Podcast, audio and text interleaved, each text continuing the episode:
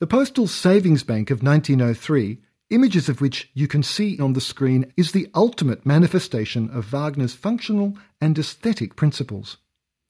The bank is a highly significant example of early modern architecture and contributes to Vienna's reputation as one of the birthplaces of functional architecture, alongside Berlin and Chicago.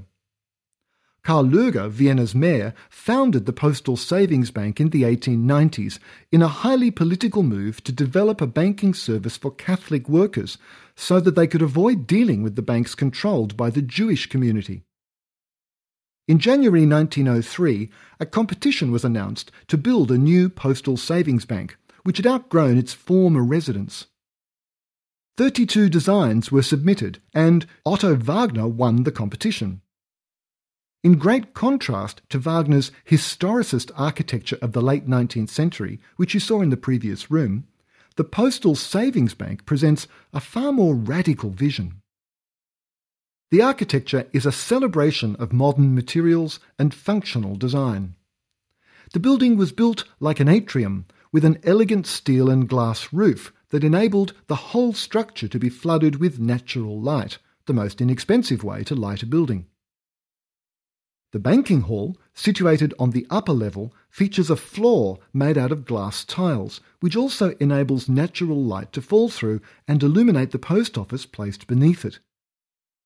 Many of the architectural elements were highly advanced in their design and were intended to create elegant but functional and cost effective buildings. The Postal Savings Bank is also representative of the concept of Gesamtkunstwerk, or the total work of art. Wagner has conceived every element of the Postal Savings Bank, desiring to synthesize all elements into a complete whole. He designed the building and its interiors, but also the internal fittings and the bentwood furniture.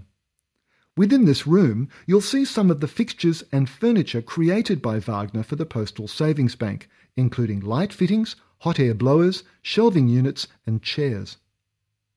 Wagner imposed a hierarchy on the way that furniture was used throughout the building. His armchair design, for example, was modified according to hierarchy. The most prestigious armchairs, those for the governor's office, were made of beechwood, stained as mahogany, and embellished with brass mounts and red velour upholstery. The armchair that you see to the left was made for the boardroom and represents a slightly lower level in the hierarchy.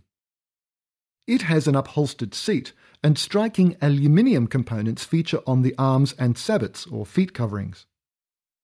Chairs in the smaller offices had no sabots and only a plywood seat, like the stool that you can also see here.